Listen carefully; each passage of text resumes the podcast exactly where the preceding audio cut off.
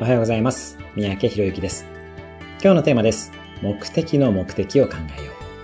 あなたが今目標としていることを一つ考えてみてください。その目標のさらなる目的は何でしょうか？例えば、年収を2倍にしたいと思ったとしたら、その目的は何でしょうか？私も資産額の目標はありますが、それはその金額を使ってやりたいことがあるからです。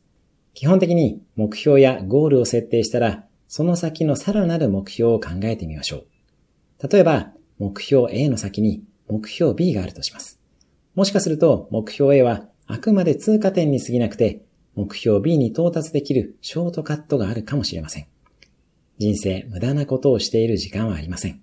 ダイレクトに究極のゴールに進みましょう。今日のおすすめアクションです。目的の目的を考えてみる。